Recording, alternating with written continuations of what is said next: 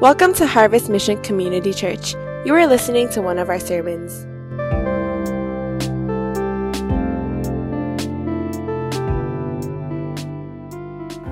Amen. You may be seated. Yes, let's give Lord a hand.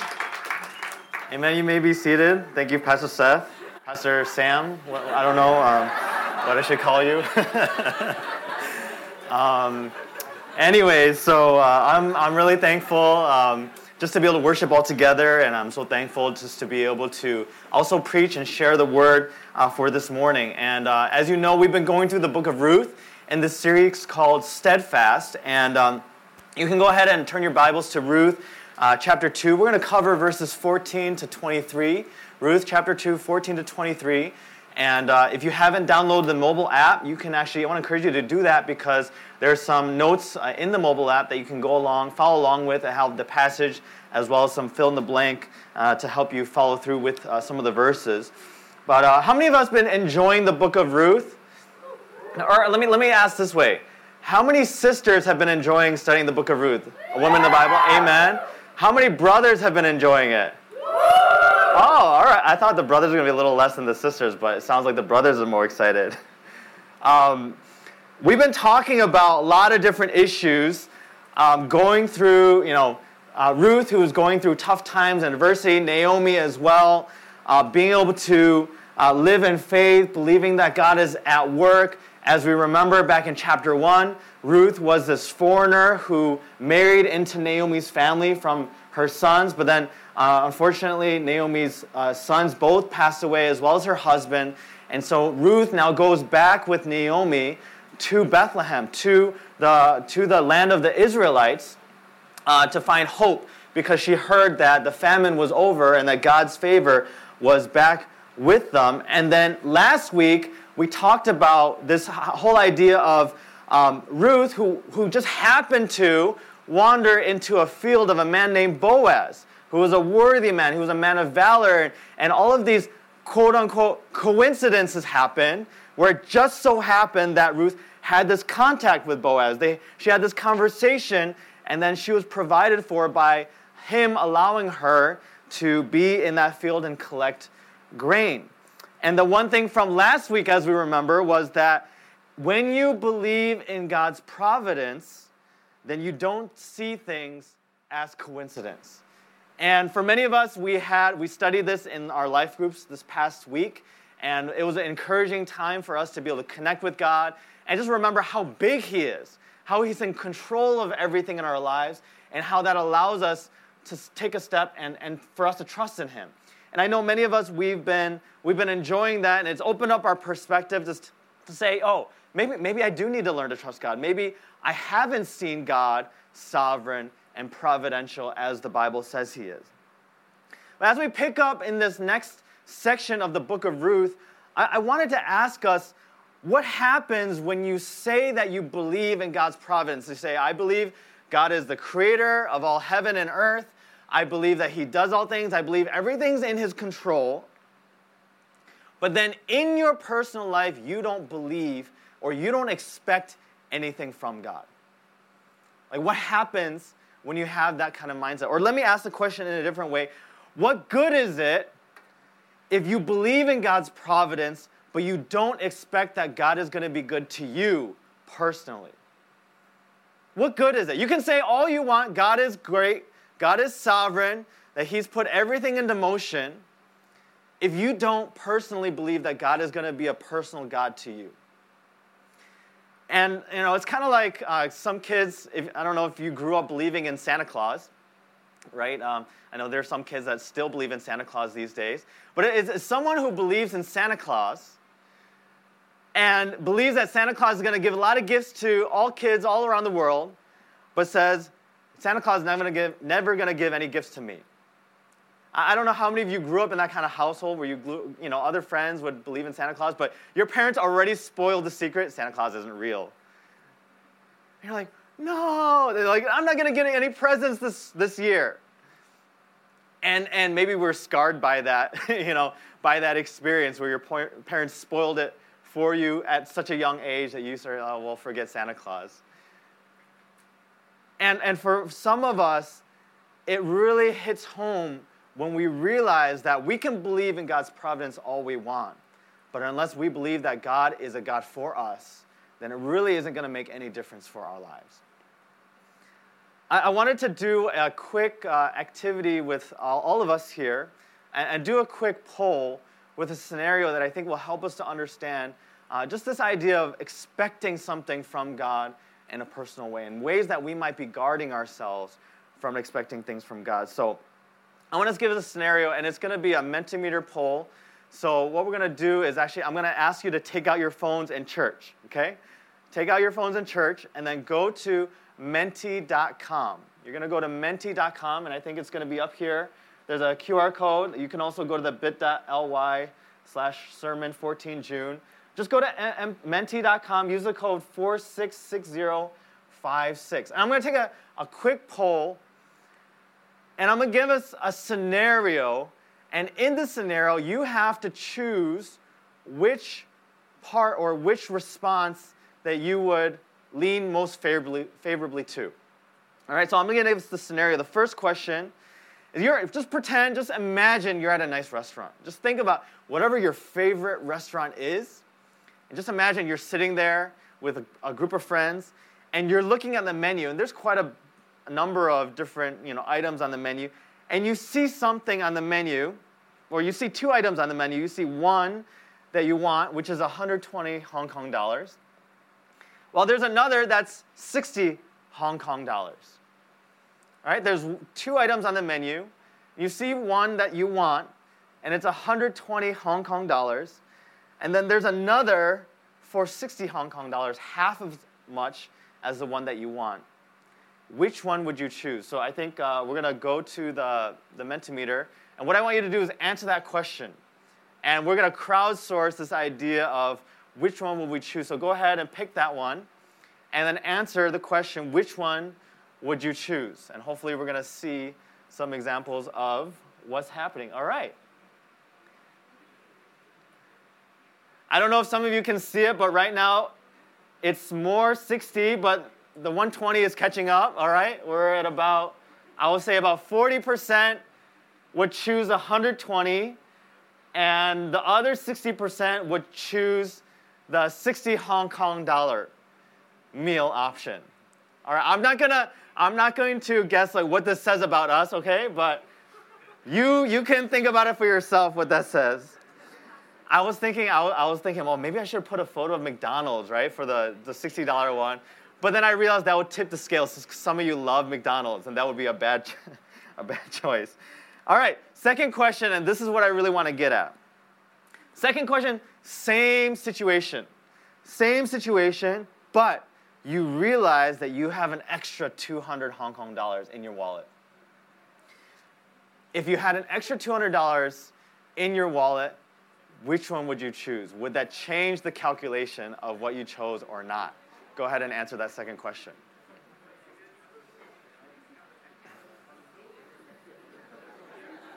Whoa. All right, now it flipped. Now we have about 33% that would choose the 60 Hong Kong dollar option. And now we have about, you know, the other two thirds picking the 120 Hong Kong dollar option. So I set you up, all right? This is called the abundance test. If you go on some websites, it's a psychology test. And uh, the, the author of this test talks about what makes people make certain decisions, or out of what kind of mindset does someone make certain decisions, whether it's a 60 Hong Kong dollar or 120 Hong Kong dollar? It's, it's really what you choose. And then the, the switch happens is when that author gives you the extra scenario of you have an extra 200 Hong Kong dollars in your pocket. And this is what the author says. I'll just read it for us.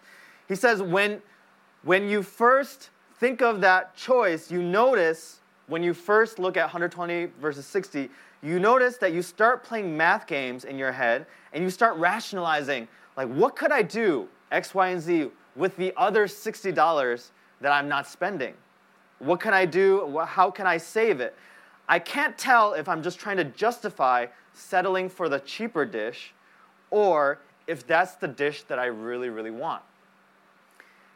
And then after he gives the $200 extra bonus, then he asks the question if you actually, or he says the comment, if you chose the, the, if in the second question you still chose the $60 meal, that means you're congruent with that meal and that price, which means that price wasn't the deciding factor for getting what meal you wanted.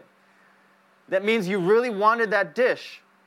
But if your answer flipped, and instead, after receiving 200 more dollars, then you would choose the 120 Hong Kong dollars, then you would realize that your decision was coming from a place of lack rather than abundance.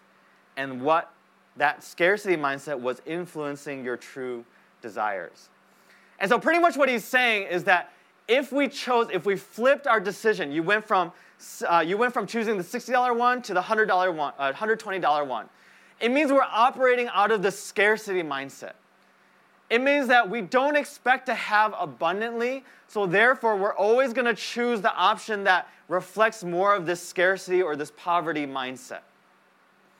And and what he's uh, really pretty much trying to say is he's not trying to advocate for reckless spending, but he's saying that this is a mindset that we oftentimes have, not just in picking which dish that you have or what meal that you choose, but it's a mindset that we often propagate in other areas of our lives when we make any kind of choice.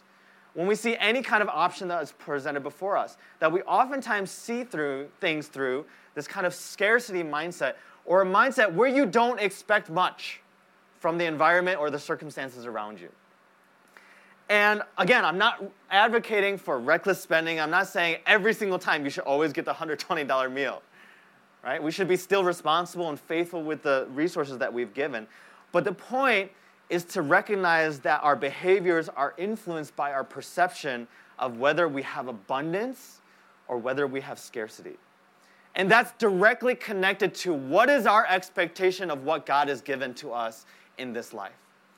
What do we, how do we see God? Do we see God as a generous God? Do we see God as a, a God that gives a lot?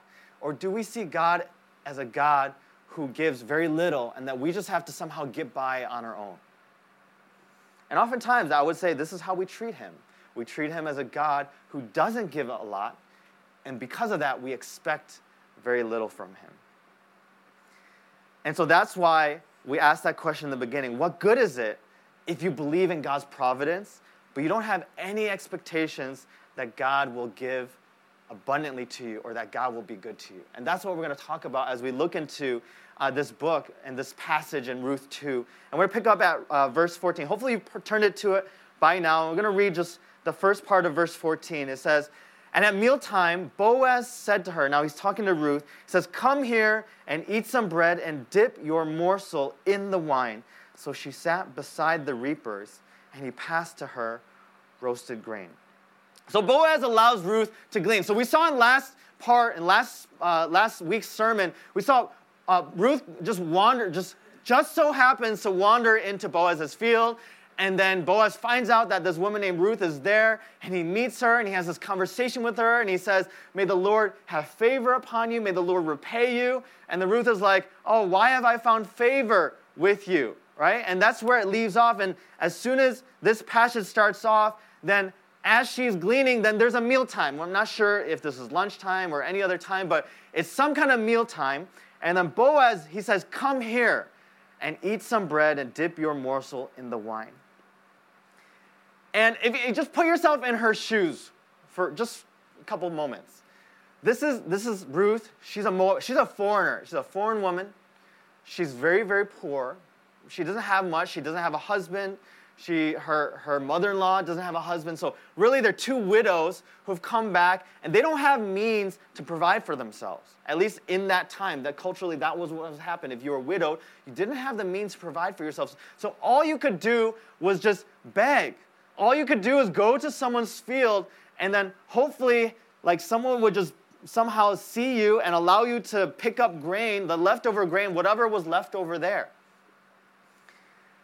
And, and initially, what Boaz had said earlier on in, in the previous passage, we saw that Boaz said, Stay with my young women. So he knew that, or she knew that that was a safe place to, to glean and to collect grain as long as she stayed with his young women. But now we see all of a sudden he says, Come here. is no longer stay with the young. It says, come here and share a meal with me. And I don't know if some of you, like, how you would feel. Ladies, I don't know how you would feel if this random guy goes up to you and says, hey, come have a meal with me. Some of you ladies, hello, like, Boaz is here. I'm ready. But I know many of us are like stranger danger, right? I don't know what this guy's intentions are. I don't know what his motives are. Like, I am just like this poor Ruth, widowed, poor woman. And, and what is this guy expecting of me? And especially in the, in the Asian mindset, right? Anytime someone offers us something, like, please come have a meal, please, you know, let me invite you over to my home. We're like, no, no, no, no, no, no, no, no. No, no, no, no, no, no. Really? In your mind, you're like, yes, yes, yes, yes. Please give me, you know, but just to be polite or just to, you know, uphold the cultural values. No, no, no, no. I don't want to inconvenience you. I don't want to uh, take anything from you because what does that mean? That means I have to somehow repay you or give you back. And it puts us in a very uncomfortable situation. And what we see here is that for Ruth and Boaz, it really mirrors our view of God and how we see Him. If we have a very low sense of expectation of God, then that will really impact what we're able to receive. Hebrews, and this is a biblical principle, Hebrews 4, verse 16, the Amplified Version, let's read it together in the yellow.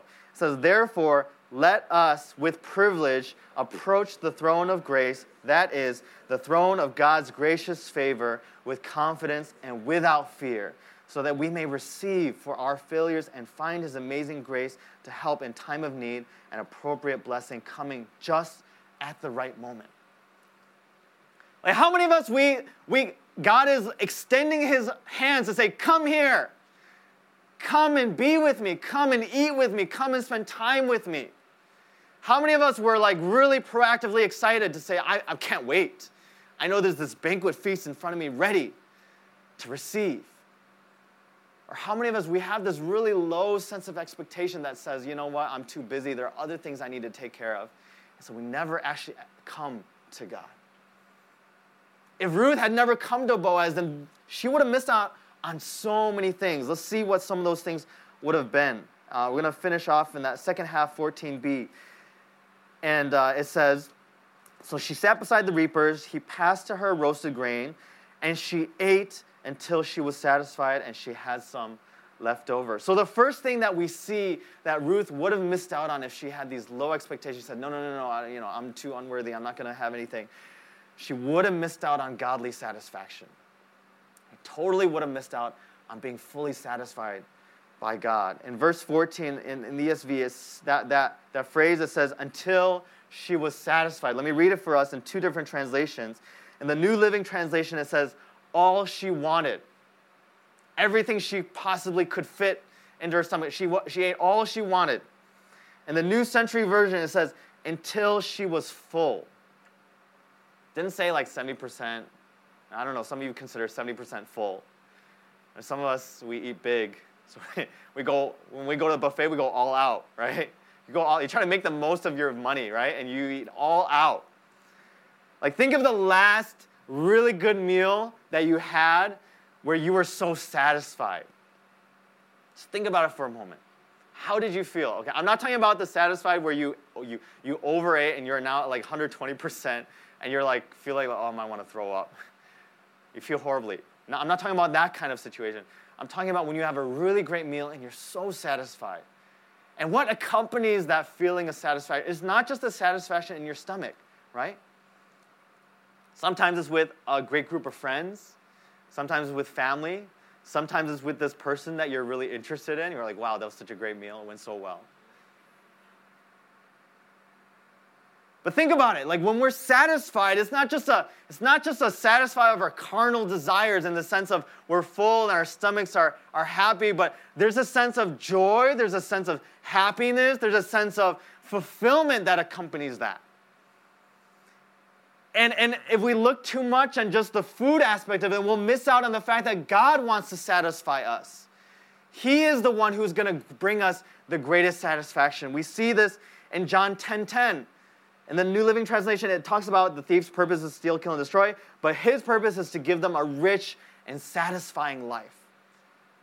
life and life to the full. He wants to give us a satisfying life.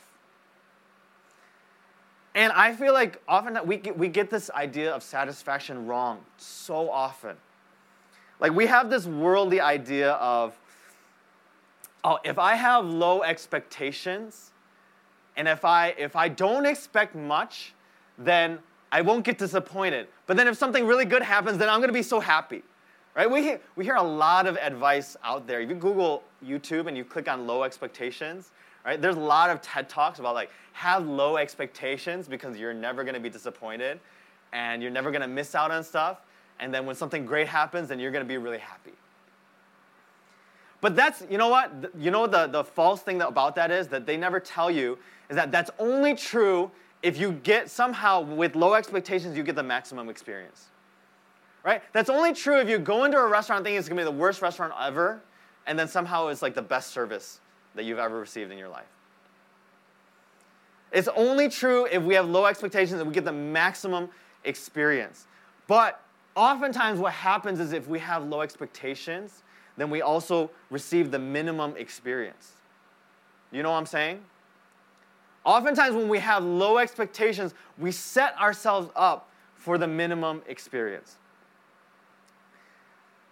I, uh, I hate theme parks. I absolutely hate theme parks. And part of it is because I, I, know some of you are like, oh, Pastor Bo, you're missing out on so much. And I know some of you love the rides. I hate the rides because every time I go on the rides, I get dizzy. And, and I think I was thinking about like, why is it that I hate theme parks so much? And in my mind, I started realizing the reason why I hate theme parks so much is number one, they charge you like arm and a leg up front. Like the entrance fee is so expensive. And then once you get into the theme park, what happens? All the food is like three times what you could get outside. So every single time I'm like going and you know there's some food and you're like hungry, and, like I'm with my friends and I realize every single time I'm looking at the prices at the theme park for some of the kiosks, I'm like thinking like, oh, this thing would be like 20% of what it costs, like what I'm looking at right here. It's like, nah, I'm not gonna get anything. And then I go to another thing, and there's some, you know, there's some like games there. You're like, oh yeah, let's play some games. Like, nah. Like I could play that game on my mobile phone. It'll be free and just as fun, right? And so uh, by the end of the day, I'm tired. Like I didn't really do much. I just walked around. Everyone else went on these rides, and everyone else played the games. Everyone else had food. And then I, you know, I get like the, the cheapest thing is like a little corn dog. I'm like, okay, I had my corn dog for the day. And I'm like, oh, guys, you know, and then everyone else was like, oh, I had so much fun. It was so great. And I'm like, oh, it, okay. it sucked. It wasn't that great. And I realized, like, I, I go in with low expectations. I limit myself because, because I have that low expectation, I set myself up for the minimum experience. I set myself up not to enjoy the fullness of the theme park. Of course, I need to operate within my budget. But so much of my mental paradigm or perspective is thinking, oh, if this not worth it, or I could get it somewhere else, or this is not really gonna work out, and I'm not really gonna enjoy it. So then I put myself in situations that limits my ability to fully enjoy what I'm doing there. I'm wondering how many of us, we, we, we, because of our low expectations, because of our perspective, because of our scarcity mindset, that we automatically insert ourselves into a situation we don't expect much, and therefore we receive so little. And it's a self fulfilling prophecy. Like, how many of us, don't raise your hand, how many of us you, you don't want to put yourself out there for your new life groups? You don't want to fully embrace the new community, the new brothers and sisters that you have around you. Like, ah, I don't like that person oh, my LCG's in the other life group now. Like, oh, there's no one that I can really connect with. Oh, my life group name this year is so bad compared to last year's. what is this achu stuff? Like, come on, it's my life group, guys, so I can't. Let's go, achu, achu. right? But we complain. Like, all we can think about is like, what I don't have. It's not what I expect. It's not what I'm looking for, so I'm not gonna put myself out there. But who knows? Like, think about your attitude last time you were in a new life group. What if you had the very same attitude last time? And you go into it and you realize you actually met some people there that you never met before, that you actually connect with, that actually spoke some truth to you, and that helped you to grow in ways that you'd never grown before. You would totally miss out on those opportunities. Some of us, we go into, it's not just life group, it's any kind of worship time, church gathering. We're like, ah, I've heard this before. Pastor, Pastor Boy, they always tell the same stories over and over again. Yeah, so I, yeah, because yeah, and so you just what? You play mobile video games on your phone during the sermon. Like some of you think that you know we can't see, right? But we see everything out there. See the heads like not like that, you know? We see that. And you go in thinking like, ah, it's just gonna be the same old sermon, same old worship. Doesn't matter who's on the, the drums. Either way, it's gonna be eh. Come on, we have a great, great drummers, right? Amen. but we go in this with kind of mentality, and then what are we going to receive out of it? What are we going to get out of a worship experience where we're just watching on our phone something else? You're on Instagram while everyone else is worshiping. Of course, you're not going to get anything out of it. Of course, God is not going to meet you. Why? Because you're thinking about something else. Can you imagine if we would not have these low expectations? If we came in to worship gatherings, and came into life group every single week saying, God, I'm ready to meet you. I'm expecting something from you. Wouldn't that change what we're able to receive? And wouldn't we realize we can be satisfied in a way that we were never satisfied before? Because it's God who satisfies us. It's not these other things in this world. It really begs the question that do we believe that God wants to give us the best?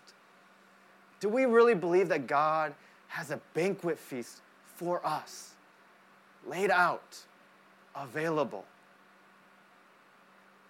We see this Isaiah 55, verses 1 to 2 in the New Century Version. The Lord says, All you who are thirsty, come and drink. Those of you who do not have money, come, buy and eat. Come buy wine and milk without money and without cost. Why spend your money on something that is not real food? Why work for something that doesn't really satisfy you?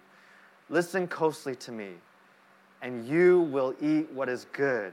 Your soul will enjoy the rich food that satisfies. How many of us we believe that? That God is going to provide, He's going to satisfy us. And not just the worldly, materialistic things, because He knows that those things will never fully satisfy you. But the things that will genuinely satisfy you are the things that will satisfy your soul. It's His goodness, it's His grace, it's that encounter with God, it's God's Word, it's that time of prayer.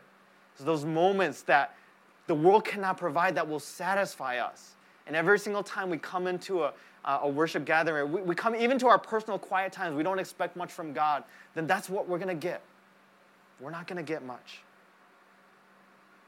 our low expectations, it limits our ability to be satisfied in God and to have godly satisfaction. Let's keep on going in verse 15. I'm just going to read that first sentence. It says, When she rose to glean. So this is after, again, we picked up, she's satisfied, and now she's done with the meal. Boaz blesses her, and she's full. And she rose to glean. And this is where we see, again, if we have low expectations, we're going to miss out on God's supply we're going to miss out on his provision. So something really weird happens after Ruth comes to eat with the men, and then after she's satisfied, and then after she gets back up to glean. So some of us are like, what is gleaning? Gleaning is this, this idea of someone who doesn't have much, they're in someone else's field, and whatever grain droppings have been left over, they're just picking those up. That's called gleaning. And then someone, you know, just put yourself again in Ruth's mindset when she goes up to glean with low expectation, with that mindset of low expectations, someone can think, oh, yeah, I, I've just had enough. And oftentimes we can feel very embarrassed, right? Like after you receive something, after someone has really blessed you, you just kind of like get up very sheepishly, oh, yeah, thank you, thank you. Like, you just kind of leave very embarrassed, like, oh, yeah, I'll get, I'll get you next time. And like, you run off to mind your own business. Do live your life the normal way. You kind of forget about it. You don't expect much. And in fact, you feel like, oh, I got to work harder to somehow repay back that person or whatever blessing that I receive. And we saw this in, in the previous week because it's oftentimes it's, it's expected. In a previous week, according to the Jewish law, the Israelites were supposed to leave some grain for the poor. And if we put ourselves in Ruth's perspective, we, we might think, oh, yeah, that's, that's all I'm supposed to get. These grain droppings, this is all I'm supposed to receive, so I just got to work hard. I got to make do for myself, and I just got to do the best that I can. And that comes from Leviticus 19, verse 9 to 10 in the New Living Translation. Let me just read it for us quickly. It says, and this is speaking to the Israelites. It says, When you harvest the crops of your land, do not harvest the grain along the edges of your field. Do not pick up what the harvesters drop. It is the same with your grape crop. Do not strip every last bunches of grape from the vines, and do not pick up the grapes that fall to the ground. Leave them for the poor and the foreigners living among you. I am the Lord your God. And so we might think, oh, Ruth is very reasonable just to like be a little bit embarrassed to go to that field and then just to say, okay, I gotta just, you know, I gotta live in accordance to this law, right? This law is there, so I can do this, but I just gotta make do with the little droppings of grain that I receive. And what does that mindset set us up for? Is it sets us up for expecting just the leftovers.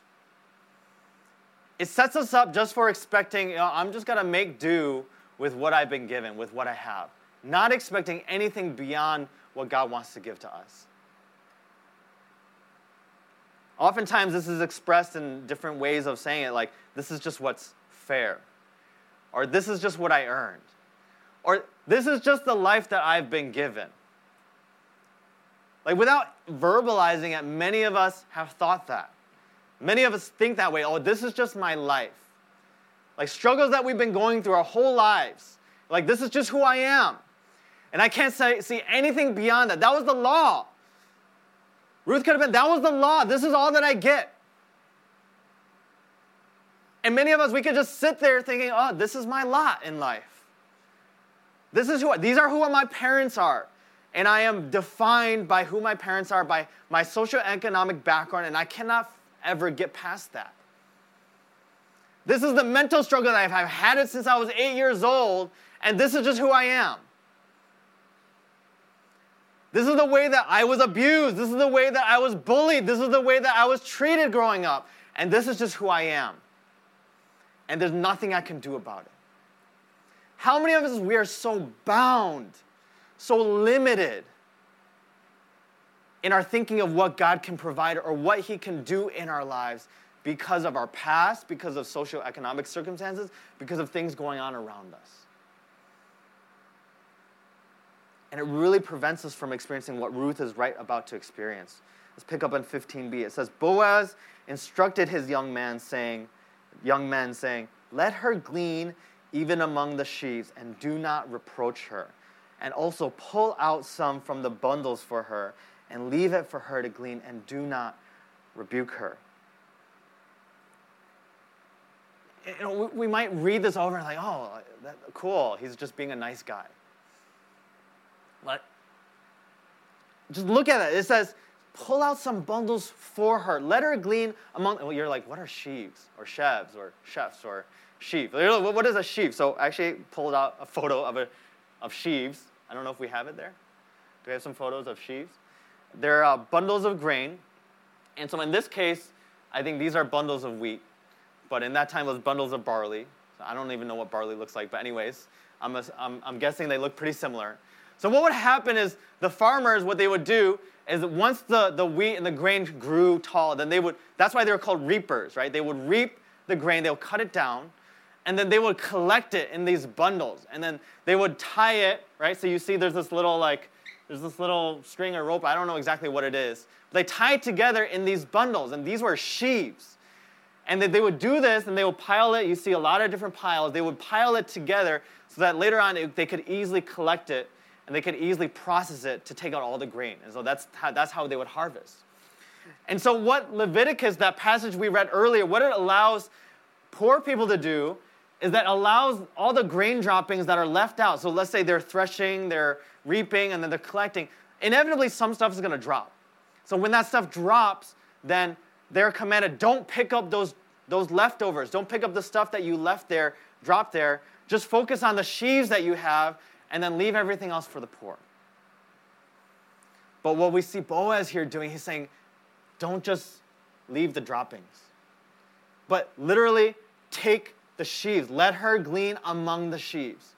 Like if you had, I don't know if you, statistically or probability, if you were to guess where are the most grain droppings, where would they be?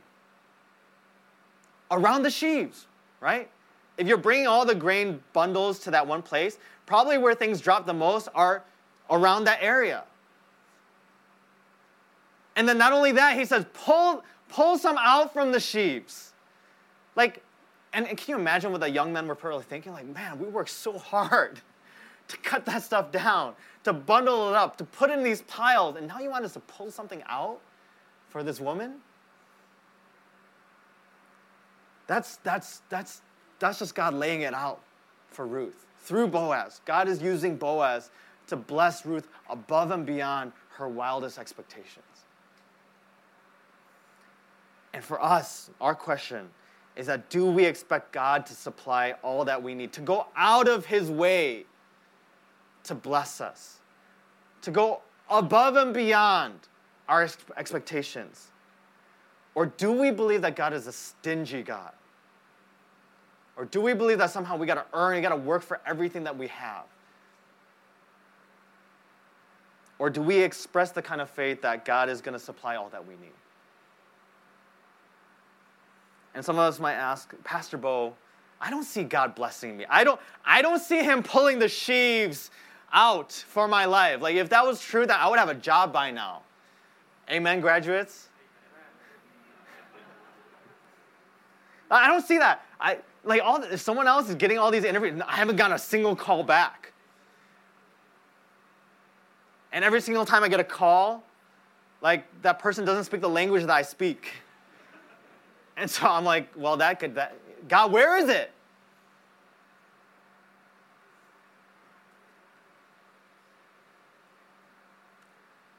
And I'm not saying, I'm not, again, I'm not preaching this prosperity gospel. I'm not saying if you follow God, then therefore everything is going to be great and abundant in your life.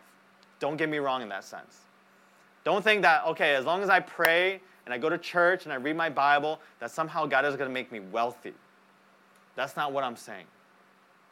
But what am I, I am saying is if you are stingy, or if you believe that God is stingy, then you will be stingy yourself. That you will not believe that He will provide for you in the time that He wants to. And vice versa, if you, if you see God as generous, then you are going to be able to be generous and expect much from God. Where do we see this in the Bible, Pastor Bo?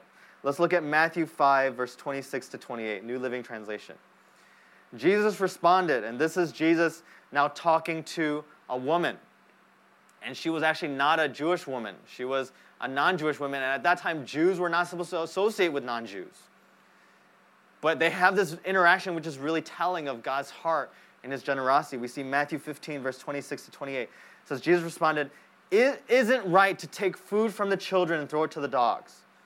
And then she replied, That's true, Lord even dogs are allowed to eat the scraps that fall beneath their master's table. Dear woman, Jesus said to her, Your faith is great. Your request is granted. And her daughter was instantly healed. Like, I know she's talking about scraps right now. And I know I, I was hinting at some of us, we have this leftovers mindset. Like, God just gives us leftovers. But can you see her faith? That she even sees the leftovers of God as something great. She even sees the little that God has provided for her, or the little that she is asking from God, as something amazing. And for her, it was the healing of her daughter.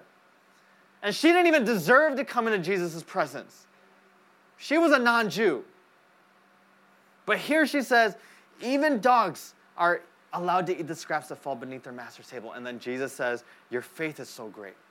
I'm wondering how many of us we have that kind of faith.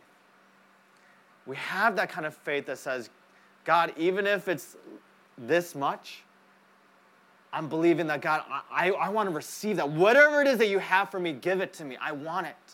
I'm expecting it from you. I believe that you're a generous and you're a good God. I, I feel like she believes that God is a good God more than many of us here in this room believe God is a good God. And that's why we never ask. That's why we never pray. That's why we, we always got, oh God, please, like, if you choose to somehow in your great providence and sovereignty, that you would somehow provide me a phone call that I can understand. That somehow that phone call will lead to a job that I possibly could get, maybe, if, if my credentials match the resume and the requirements that they have. You have all these conditions in your prayer because you don't really believe that God wants to give you something. Matthew 7, verse 7 to 10. One of the hardest verses to really understand when it comes to God's sovereignty, human responsibility. It says, Ask, and it will be given to you. Seek, and you will find. Knock, and it will be open to you. For everyone who asks receives, and the one who seeks finds, and the one who knocks it will be open. Or which of you, if his son asks him for bread, will give him a stone? Or if he asks for a fish, will give him a serpent? If you then, who are evil, know how to give good gifts to your children, how much more will your Father who is in heaven give good things to those who ask him? It's a question for us. Do we believe that God is a good Father? That He wants to give good gifts to us as His children? Or do we believe that God is a stingy God? Like, I see this in my life a lot. Um, and, and I realize that even when it comes to making decisions, not just for myself, but even like when I think about our church, I realize sometimes I can have this scarcity or this stingy kind of mindset. I don't know how many of you remember back, but back a couple years ago during Ignite, we were praying for two different campuses. Anyone from UST or HKU here? All right, a good handful. A couple years ago, we didn't have any. And that was because as we were praying for Ignite, we were praying for these. We started at CHK and PolyU. We were praying for other campuses to start up. And as a leadership, you know, from, from, the, from the pulpit, we're saying we're praying. From the leadership, we're having all this deliberation. The ET, the executive team, and the pastors were like, what do we need to see in order for us to say, yes, we want to start these campuses? We came up with this list of criteria or markers that we wanted to see. And then always, I remember in those discussions, something just like in my heart saying, I don't know, God. I don't know if we have enough, you know? I don't know if we can afford this.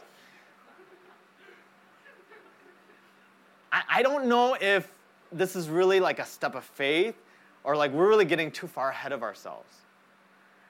And I'm just thinking, like, yeah, I don't know if it's the best idea. I don't think we should. Like, you know, I was that person, like, you know, put on the brakes. We're going a little too fast. And of course, hindsight is 2020, right? So Pastor can say mm-hmm, all he wants, but hindsight is 2020. hindsight is 2020. And now we're like, HKU UST, praise the Lord. Praise God. So many people have been able to experience God in a way that they've never been able to experience before because some people had some faith and believed that God will provide and that it wasn't about the scarcity or the stingy mindset that God wouldn't do anything. And I realize that that is so often my mindset. We, I, we say these phrases over and over again, like, oh, I, I can't do that. Or I, I don't have enough of this. I can't expend, I, I don't have enough energy, I don't have enough time. I'm not good at this. It won't work out that way. Like, do any of you realize, don't raise your hand, but how many of you realize that that is oftentimes your vocabulary? And you recognize that your, your vocabulary reflects something about your theology and what you believe about God and who you believe Him to be. If you're constantly, I cannot, or I will, I, I, I'm not able to, or that's not enough, that shows you believe in a God that is not enough, a God that will not provide, a God that will not give enough for you. And is that the, the God that we see in the Bible? No. The God of the Bible is a God that provides, that gives, that is sufficient, that is abundant. I don't know what God you're worshiping. But something in our minds has to realize that maybe I don't believe in the God of the Bible. And that should trigger this process of repentance. Because that scarcity mindset, that poverty mindset, will kill your relationship with God. You will never receive anything from Him in that sense.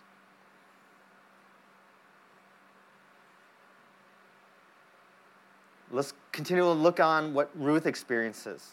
Because she has this mindset. She experiences God, she receives from Him. Verse 17 it says, So she gleaned in the field until evening. Then she beat out what she had gleaned.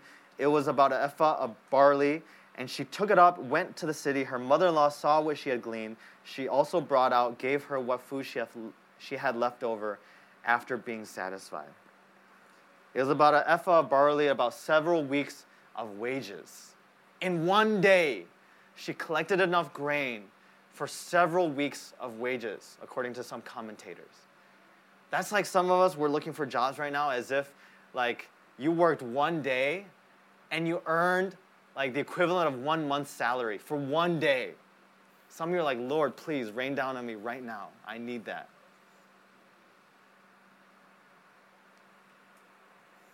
Let me be clear God is not limited by our faith. So just because you don't have faith doesn't mean God can't do anything for you or He won't. But sometimes He chooses to bless because our hands are out willing to receive. This is an analogy that we use sometimes in our church, especially when it comes to like anytime we have a retreat or a conference. We often use this like cup analogy, or here I have a small water bottle. Sometimes when we come to God or we come to retreat, and it's not just retreat, but it's just life in general. When we come to God, sometimes we hold out these little water bottles or these little cups and say, God, please pour down and fill my cup. And we're asking God to fill our cup, and we're saying, God, this is what I want you to give me.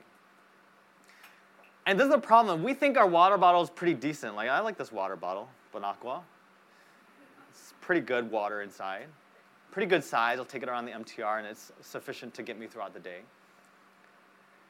But how many of us we realize that what God is trying to pour out onto us is far more than this little water bottle? But the problem is because we only are holding out this little water bottle, all we can receive is this much. That's it. And you wonder, like, God, yeah, why am I not getting much? It's because what? It's because our expectations are just this much. But the question is what if you had a much bigger sense of expectation? Like, what if you said, God, this is my bottle? Whoa, right? I didn't know you could get so excited by a water bottle, right? You've seen this a lot before, right? It's not new, okay?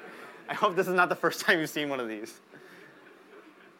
But you're woeing because you're like, yeah, God, what if I had this sense of expectation every single time I came into your presence? God, fill me up. Lord, everything. I'm ready to receive all that you have for me.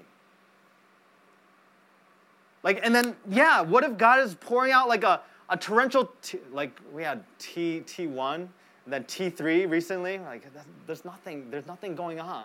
Right? God, give me T10. You know, pour it out. Some of you are like, no, Lord, please.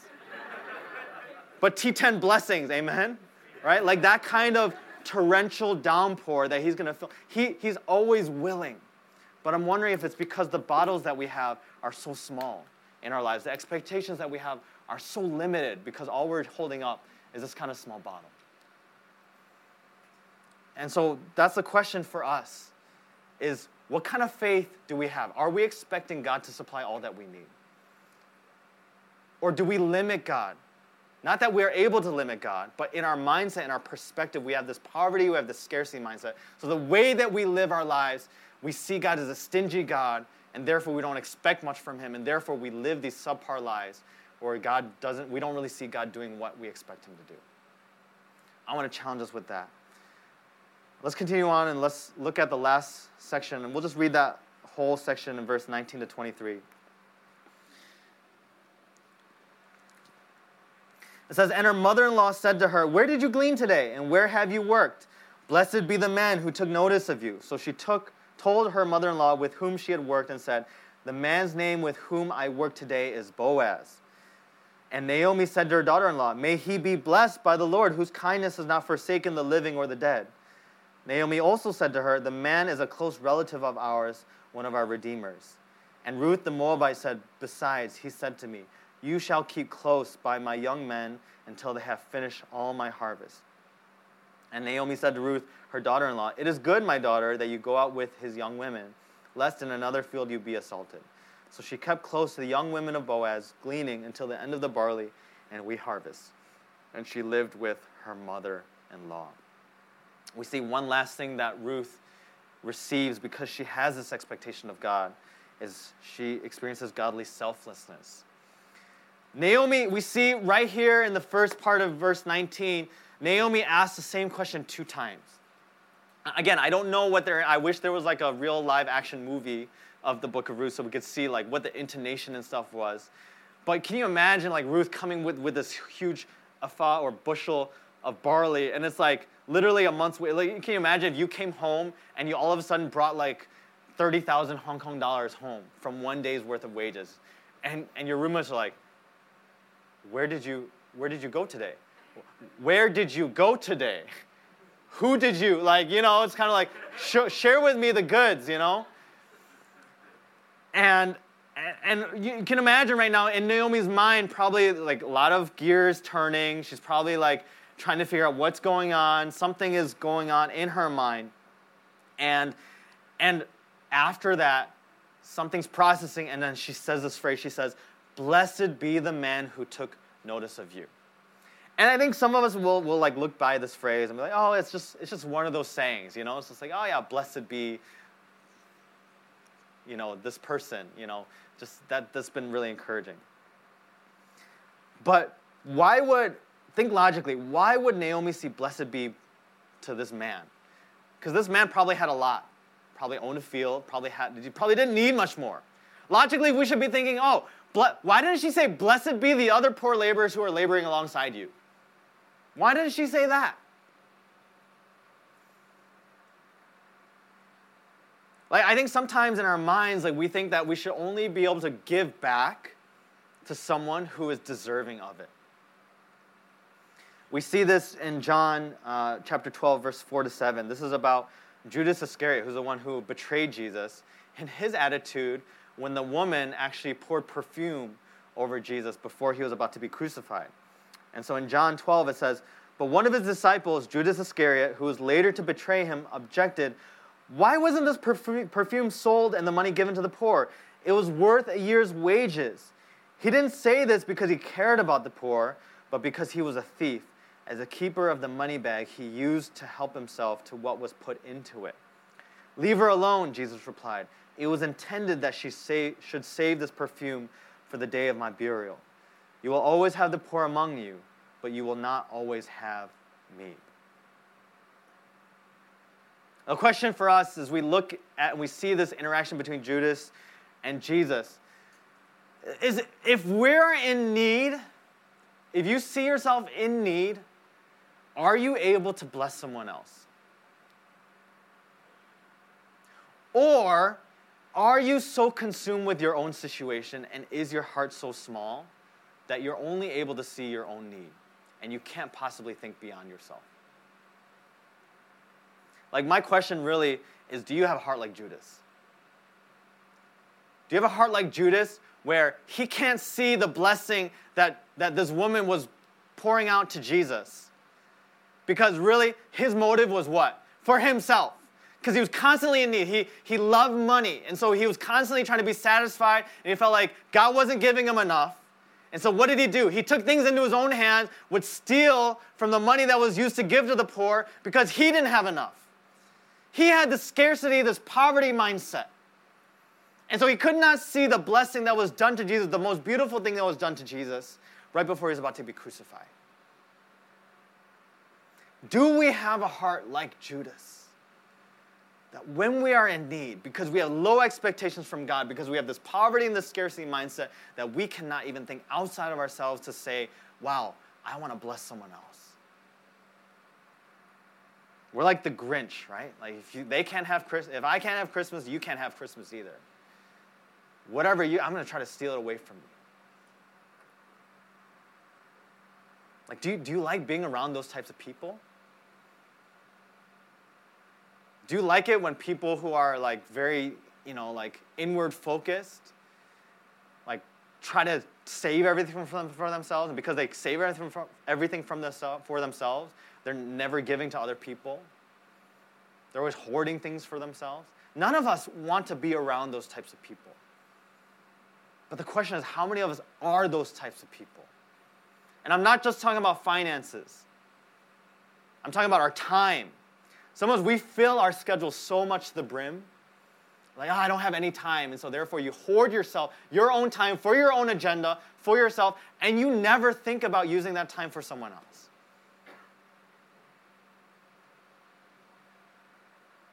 Acts 20, verse 35. This is Paul talking about his experience with Jesus. He says, In all things I have shown you that by working hard in this way, we must help the weak and remembers the words of the Lord Jesus, how he himself said, It is more blessed to give than to receive. Do we have this godly perspective that godly blessing comes from godly giving? Complete opposite of what the world thinks. The world thinks in order to give, you have to get first. But the gospel says, in order to get, you have to give first. How many of us we believe that? How many of us we know God as that kind of God? That even in our financial giving, we say, God, I know I don't have much, but I want to be a distributor. I want to give because I believe as I'm giving, you're going to bless me. Not only financially, materially, but God, spiritually, I'm going to be full. I'm going to be satisfied. I'm going to be supplied in everything that I need because I believe that you're that kind of God that believes and says that it is more blessed to give than to receive. A proper view and expectation of God should flow out in generous, generosity and praise to God. If you are not generous and you're not praising the Lord, then my question is are you really growing with God? That's something that we often say in offering time. If you're not giving generously, then it shows something about what you believe about Him. It shows that you're really not growing in Him. It shows that you don't really believe He is who He is, as He says in His Word. I want to encourage us to reorient our minds to really believe God is who He says He is. I'll finish off with now Naomi's perspective because I think this really ties everything together. Because remember back in Ruth chapter 1, what was Naomi's nickname? Mara right? She called herself bitter because she felt like the Almighty God had dealt bitterly with her. Why? Because she lost her husband. And then her, her sons, too. She had nothing. She left the land because of famine, and they were just getting by in the land of Moab, and now she's going back empty handed. And in verse 20, we see Naomi's perspective completely change. It says, she's referring to God. She's talking about how his kindness has not forsaken the living or the dead. The New Living Translation, it says, He is showing His kindness to us as well as to your dead husband. That, that word kindness, that, that's the word hesed in the original language. It's God's infinite, enduring, permanent love for his people. So something about Naomi's perspective has changed. She no longer sees God as this harsh, cruel, and stingy God. She sees God as a kind, loving, and abundant God. In the message translation, it says, God hasn't quite walked out on us after all. He still loves us in bad times as well as good. I really like the way it's phrased. Like, God hasn't walked out on you. Like, how many of we can say that right now in the situation that you are in? Financially, in the situation that you're in relationally, in the situation you are in with your family, in the situation you see that is going global with, with the coronavirus, even politically, you might be like, God, what is happening in this situation? And you start to get inward focus and you start to have this poverty mindset and you start to feel like, oh, I got to collect everything for myself. But my challenge for us is can you say, God has not walked out on us after all? He's still there. His love is still there. It's ever present. He's given us everything that we need in Christ. And because He's given us everything that we need in Christ, then I can be generous, I can be loving, I can be fruitful, and I can love people well. And I can know God as the God in the Bible, and I can live my life as a believer, as He's called me to be, as a witness and a light. Uh, just, this is a side note. Like so many of us, we always talk about, okay, I, I got to be a light in the city. I got to be a city on a hill. We got to be representing Christ well. But the way you live your life is so contrary to that. You're constantly thinking about yourself. There's no way that you're going to be a blessing to those around you. This is the problem with so many of us. We say all these good Christian things, but the way we live our lives every single day doesn't reflect that at all. I just want to close with this verse and challenge us to think differently. Ephesians 1, verses 3 to 10. If you ever doubt whether or not God is given to you, look at the cross, number one, and look at this passage. Just read Ephesians 1 over. I want to encourage you to memorize it if you need to. So you will never ever believe that you are in lack or wanting. Ephesians 1 3 to 10. It says, Blessed be the God and Father of our Lord Jesus Christ, and read it together in yellow, who has blessed us in Christ with every spiritual blessing in the heavenly places. Everything. He hasn't withhold anything from us. We are co heirs with Christ. Everything that Christ is going to get, we're going to get. But we're also going to lay it before God the Father in humility. Even as He chose us in Him before the foundation of the world, that we should be holy, holy and blameless before Him. In love, He predestined us for adoption to Himself as sons through Jesus Christ, according to the purpose of His will, to the praise of His glorious grace, with which He has blessed us in the beloved. In Him, we have redemption through His blood, the forgiveness of our trespasses according to the riches of his grace, which he lavished upon us in all wisdom and insight, making known to us the mystery of his will according to his purpose, which he set forth in Christ as a plan for the fullness of time to unite all things in him, things in heaven and things in earth. We have no excuse for us to say, God, I haven't got, God, you haven't given me. God, you, you, you haven't provided for me. God, you haven't blessed me. Look here. God has blessed us with everything. He's predestined us for adoption. Everything. What happens when you're adopted? That you get everything your parents give or have. We, we've been blessed in the beloved. We have redemption through his blood. He paid a lot of money, or not money, but he paid a lot of cost for us. What was that cost? It was Jesus Christ on the cross. It was his blood that was the cost for us. And we're here thinking, like, God, you haven't given me much. Look at the cross. He's given us Jesus Christ. He's given us His blood, His Son. What else do you want? And it says in the Bible, if He's given us His Son, will He not then give us all things? And the riches of His grace, which He lavished upon it. Lavished. It's this idea of this lavish, extravagant banquet that we receive and we have and we get. And I want to challenge us do we have this kind of view of who God is? Do we see God as this generous, lavish, abundant, extravagant God that has given us everything already? And that in response, that we can give everything back to Him. That's why I want to leave us with the one thing for this morning. The one thing is simply that we must elevate our expectations of God who has expended everything for us. We have to elevate our expectations of God who has expended everything for us. I want to give us some next steps. First one is assess what kind of mindset you have. Think about it. Do you have a poverty? Do you have a scarcity mindset? Like think about what you answered on that the quiz in the beginning, right? Did you pick the $60 one at did you change your answer because you had more? That's probably an indication you have this poverty mindset or this scarcity mindset. Ask some of your friends, say, hey, friend, like, do I do I exhibit these traits? And just you could be honest, just you know, just tell them you could be honest with me. And I won't take it in a wrong way. I just don't say I'm cheap, right? Or maybe you could just say, just tell me I'm cheap, right? If I'm really cheap. Ask someone, assess what kind of mindset you have. Second one, ask God for bigger faith.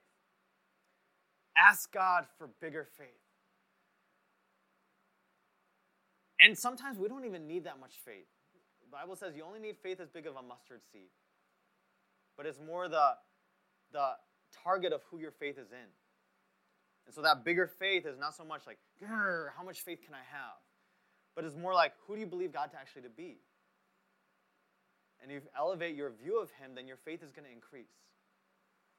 And lastly, you think it's going to be an A, but I'm going to throw you off. It's a B. Sometimes we just do this alliteration, like, oh, okay, it's the same AAA, triple A.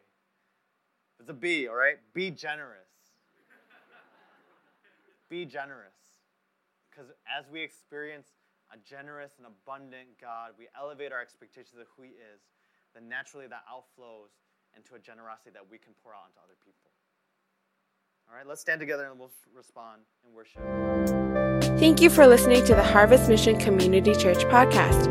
For more information, visit our website at hongkong.hmcc.net.